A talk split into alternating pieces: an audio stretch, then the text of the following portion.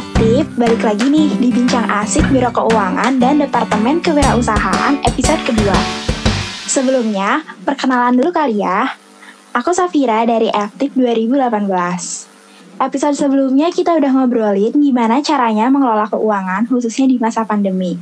Nah, di episode kedua kita bakal ngobrolin tentang bagaimana cara memulai bisnis.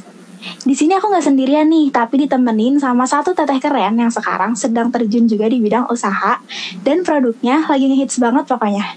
Boleh nih teh perkenalan dulu. Uh, halo semuanya, aku Alifa dari FTIP 2017. Halo teh. Nah, Teh Alifa ini adalah owner dari Nata Dior Nem. Boleh diceritain dulu nih Teh, Nata Dior Nem itu apa sih?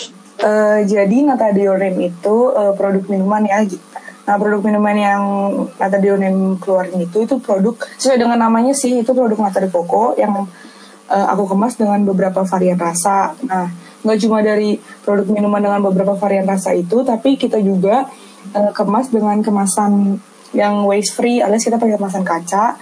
Dan juga kita bisa customize sesuai dengan namanya Nata de Your Name. Jadi kalian bisa uh, customize si tulisan di botolnya tuh pakai nama kalian atau nama-nama orang yang kalian mau kasih uh, kado atau apa itu bisa banget gitu. Kayaknya bakal lucu banget nih kalau kita mau ngasih kado gitu-gitu. Soalnya namanya bisa di custom sendiri ya berarti.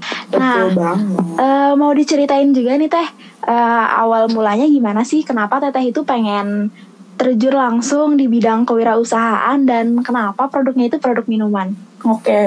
Jadi uh, awalnya tuh gara-gara kuarantin kemarin ya. Jadi ini tuh bisnis aku sama adik aku. Nah, aku tuh ngerasa karena selama empat bulan kemarin uh, work from home, school from home itu, aku ngerasa gabut banget. Ya walaupun ada sih kuliah online dan beberapa kegiatan, tapi aku ngerasa nggak produktif gitu karena aku nggak menghasilkan sesuatu. Terus juga karena kuarantin itu kan aku sama adik aku kan nggak dapet uang jajan tuh dari orang tua. Jadi kalau mau beli apa-apa tuh repot gitu harus minta ke orang tua dulu. Jadi aku sama adik aku kepikiran untuk bisnis. Nah, kebetulan banget sebenarnya niat utamanya tuh biar nggak gabut aja. Tapi selama kuarantin kemarin juga, aku tuh sambil ngerjain proposal skripsi. Nah, kebetulan proposal skripsi aku itu tentang pengembangan kemasan Nata de Coco. Jadi terciptalah ide bikin Nata de Your Name ini. Jadi ya udah pas banget. Jadi sekalian bisnis aja gitu. Awalnya sih gara-gara kuarantin, terus uh, ya udah jadi ngisi waktu luang dan sekarang gitu. Wih keren banget teh. Jadi mungkin asalnya dari ngerasa gabut dan iseng-iseng tapi bisa menghasilkan juga ya akhirnya.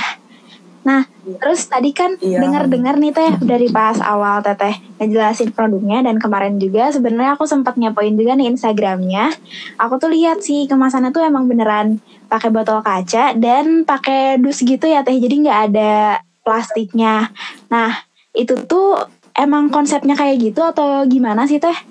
Uh, konsep produk aku tuh yang kayak gitu. Jadi uh, kenapa aku pilih kemasan kaca itu juga sebenarnya dari salah satu konsep Nata Dionem itu. Jadi Nata Dionem ini emang ngusung konsep atau tema yang zero waste. Selain kita juga bisa jadi sebagai kado tapi kita itu juga tema zero waste. Jadi buat orang yang beli Nata Dionem itu nggak merasa bersalah lah beli sesuatu terus ada sampah gitu dan botolnya.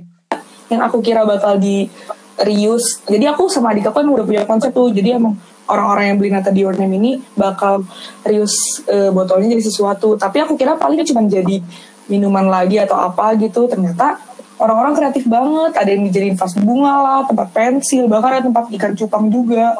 Kreatif banget sampai kayak gak nyangka aku juga gitu. Konsepnya sih dari situ. Nah bener banget sih teh kayaknya uh, permasalahan sampah itu udah jadi tanggung jawab bersama dan untungnya nih sekarang tuh emang udah banyak orang yang aware terhadap permasalahan lingkungan ya contohnya Teh Alifa sendiri nih yang bikin produk yang memikirkan banget nih dampak lingkungannya seperti apa. Nah tadi juga kan Teh Alifa uh, ngobrol nih tentang proposal tentang kemasan gitu dan kebetulan kemasan Nata Your Name juga menurut aku unik banget. Nah boleh nih Teh dikasih tips untuk teman-teman gimana sih cara bikin kemasan yang menarik? Mungkin kan Teteh juga udah ngelakuin riset-riset sebelumnya. Boleh deh teh diceritain? Iya kebetulan aku belajar banyak banget sih waktu aku nyusun proposal skripsi kemarin tentang kemasan kan. Kemasan kan. Jadi sebenarnya kemasan itu menurut pakar pengemasan itu udah jadi salah satu alat pemasaran yang baik juga. Jadi pernah ada penelitian nih ngebuktiin bahwa kalau ada dua produk yang sama dan satu kemasan yang lebih menarik, konsumen itu cenderung beli yang kemasan lebih menarik. Walaupun harganya bisa lebih mahal gitu. Karena itu ngacu pada daya tarik visual gitu. Karena orang-orang tuh beli tuh atas faktor emosional biasanya rata-rata. Nah untuk tipsnya sih sebenarnya sering-sering lihat-lihat aja kayak di Pinterest atau di IG gitu. Aku juga kayak gitu kok terinspirasinya dari situ. Nah tapi kalau misalnya aku sendiri jujur ya eh, terinspirasi dari dari salah satu ini pengusaha kopi namanya tuh kopinya Flux tuh itu ada di Jakarta. Nah dia tuh jualan kopi literan biasa, tapi sama dia tuh dikasih topping sama packaging Oreo Supreme. Tahu nggak Oreo, Oreo Supreme? Tahu tahu, yang mahal dan merah. Nah itu Oreo Supreme itu. Nah tahu nggak kamu tahu? Tahu nggak kamu kopinya itu habis itu jadi harga berapa? Nggak tahu nih, kebetulan aku juga belum pernah dengar si Flux kopi itu. Nah, semenjak si kopinya itu dikasih topping dan packaging Oreo Supreme itu harganya jadi satu setengah juta. Wow. Makanya mahal banget kan. Ya tapi mungkin karena penampakannya menarik juga ya teh itu tuh. Dan banyak yang beli, ditambah juga dia kemas dengan dia kasih servis, diantar pakai mobil Mercy yang punya pemiliknya itu. Jadi menurut aku salah satu bentuk packaging juga itu tuh. Jadi kemasan itu nggak melulu bentuknya yang aneh-aneh atau uh, bahannya apa, tapi sebenarnya uh, dari segi desain yang menarik atau konsepnya aja juga bisa di, di, dibilang kemasan yang menarik gitu. Mungkin kayak tadi juga bisa melakukan inovasi-inovasi di bidang pengirimannya dan servis hmm. kepada customer mungkin ya teh ya. Betul ya, banget. menarik lagi. Betul. Nah terus kalau Teteh sendiri nih pas ngebangun usaha, menurut Teteh sendiri riset pasar itu dibutuhkan gak sih Teh? Pasar ya? Mm -mm. Jadi pasti perlu sih riset pasar tuh, cuma eh, menurut aku nggak wajib banget sebelum kamu bikin bisnis harus riset pasar sih. Minimal ya kita tahu lah siapa segmentasi produk kamu. Misalnya aku jual minuman atau koko segmentasi minuman aku tuh orang-orang orang-orang atau anak muda atau siapa pun lah yang kalau beli sesuatu tuh suka difoto dulu. Dan itu banyak banget kan orang kayak gitu termasuk aku sendiri ya. Dan juga orang-orang yang jaga lingkungan. Jadi tapi sebenarnya itu nggak menutup kemungkinan untuk jual ke orang lain sih. Tapi aku nyasarnya ke orang-orang kayak gitu gitu. Jadi minimal kita tahu lah kita mau jual ke siapa gitu. Aku sih sebenarnya sejujurnya nggak ngelakuin riset pasar yang terlalu teoritis gitu juga. Karena aku kadang-kadang menganut prinsip yang just do it aja dulu. Jadi jalanin dulu aja. Jadi kalau terlalu teoritis di awal tuh nanti awalnya jadi stres sendiri. Malah jadi gak dijalanin nanti bisnisnya. Tapi sebenarnya perlu banget sih. Mungkin suatu saat juga aku akan ngelakuin riset pasar gitu. Oh tapi mungkin setidaknya sebelum kita mulai usaha tuh harus ada gambaran dulu kali ya ini tuh untuk siapa produknya kayak gitu kali ya teh kurang lebihnya iya itu itu harus banget sih supaya kita juga nggak kita juga gak salah gitu Iya bener banget sih Teh. Nah terus kalau dari Teh Alifa sendiri nih selama menjalankan usaha Pernah nggak sih Teh dihadapkan dengan satu tantangan atau masalah gitu? Tantangan ya? Sebenarnya aku juga sendiri bingung sih kalau ditanya tantangannya apa. Karena sejauh ini lebih ke teknis sih. Kalau mungkin kalau tantangan pada saat ini sih aku lebih pengen si Nata Your Name ini bisa shipping seluruh Indonesia kalau bisa worldwide ya. Jadi aku tuh lagi mikirin cara amin. Jadi aku lagi mikirin caranya gimana biar bisa kirim jauh gitu. Soalnya itu kan cairan. Jadi paling sejauh ini sih itu sih. Aku lagi masih cari tahu dulu pengiriman pengiriman ekspedisi yang kirim cairan tuh gimana. Sama paling tantangannya ya target penjualan sih yang harus terus meningkat Oke, semoga secepatnya bisa terjawab ya teh permasalahan-permasalahan yang dimiliki sama Nata Diorem sendiri. Hmm. Nah, selanjutnya nih aku pengen nanya lagi tentang memulai bisnis. Uh, tadi kan dari Tete sendiri memulai bisnis di masa pandemi dan seperti yang kita tahu juga teman-teman kita tuh banyak banget kan yang lagi mencoba memulai usaha Nah dari Teteh sendiri nih yang kebetulan udah nyemplung langsung ke dunia usaha, uh, boleh dong Teh berbagi tips untuk membangun usaha utamanya di masa pandemi seperti ini? Hmm, pas banget sih aku juga kan kebetulan bikin bisnisnya pas lagi pandemi ya. Tapi sebenarnya tipsnya tuh adalah ya, aku nggak ada ngerasa perbedaan gitu loh buka usaha pas pandemi dan enggak karena malah aku ngerasa dengan kemajuan teknologi ini udah gampang banget orang pesen ini itu. Karena kata di Name aja mereka semua ini pesen biasanya lewat Instagram. Lewat ojek online segampang itu. Jadi sebenarnya buat bisnis pas pandemi itu ya nggak apa-apa aja karena nggak seru juga kok ternyata. Jadi kayak ya udah jalanin dulu aja gitu loh. Oke, nah atau ada sesuatu gitu teh yang harus dipersiapkan sebelum memulai dan memutuskan untuk men untuk menjalankan satu usaha? yang perlu diperhatiin ya berarti.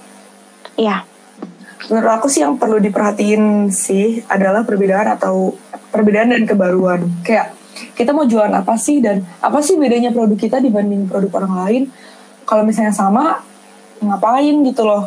Terus apalagi kalau misalnya sama kayak merek yang udah besar gitu. Soalnya aku ngeliat banyak bisnis orang zaman sekarang yang uh, sebentar langsung mati itu karena kebanyakan mereka tuh malah jadi matiin bisnis yang kecil. Contohnya misalnya aku jual apa gitu ya sebenarnya kayak batagor misalnya. Terus aku jual batagor yang sama kayak abang-abang di pinggir jalan.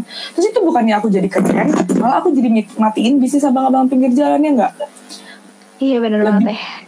lebih kayak ke value apa sih yang mau kamu kasih ke konsumen?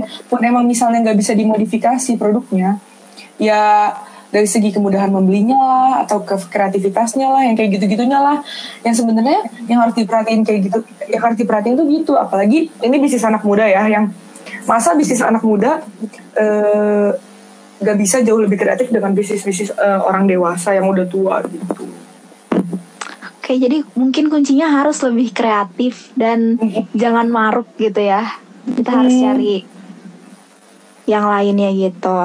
Nah, tadi kan uh, Teh juga sempat nyinggung nih tentang uh, sosial media dan kemudahan teknologi. Nah, gimana sih cara Teteh sendiri dalam memaksimalkan sosial media dalam bisnis? Uh, iya, jadi kebetulan aku banyak banget gunainnya di Instagramnya. Jadi aku maksimalinnya ya dengan cara upload konten-konten terus, terus review-review, terus apresiasi kepada orang-orang yang udah beli. Jadi kan mereka kan emang target aku tuh orang beli Nata Dior itu harus difoto nggak harus sih tapi kayak harus difoto terus diupload ke snapgram dan di tag di Nata Dior nanti sama Nata Dior terus apresiasi balik gitu terus juga aku sama adik aku tuh bikin editorial plan gitu buat campaign-campaign di sosial media kita.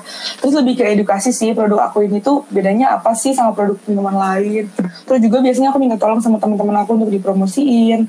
Terus juga aku uh, kenal sih beberapa konsultan-konsultan sosial media gitu untuk mereka bisa postingin di game mereka.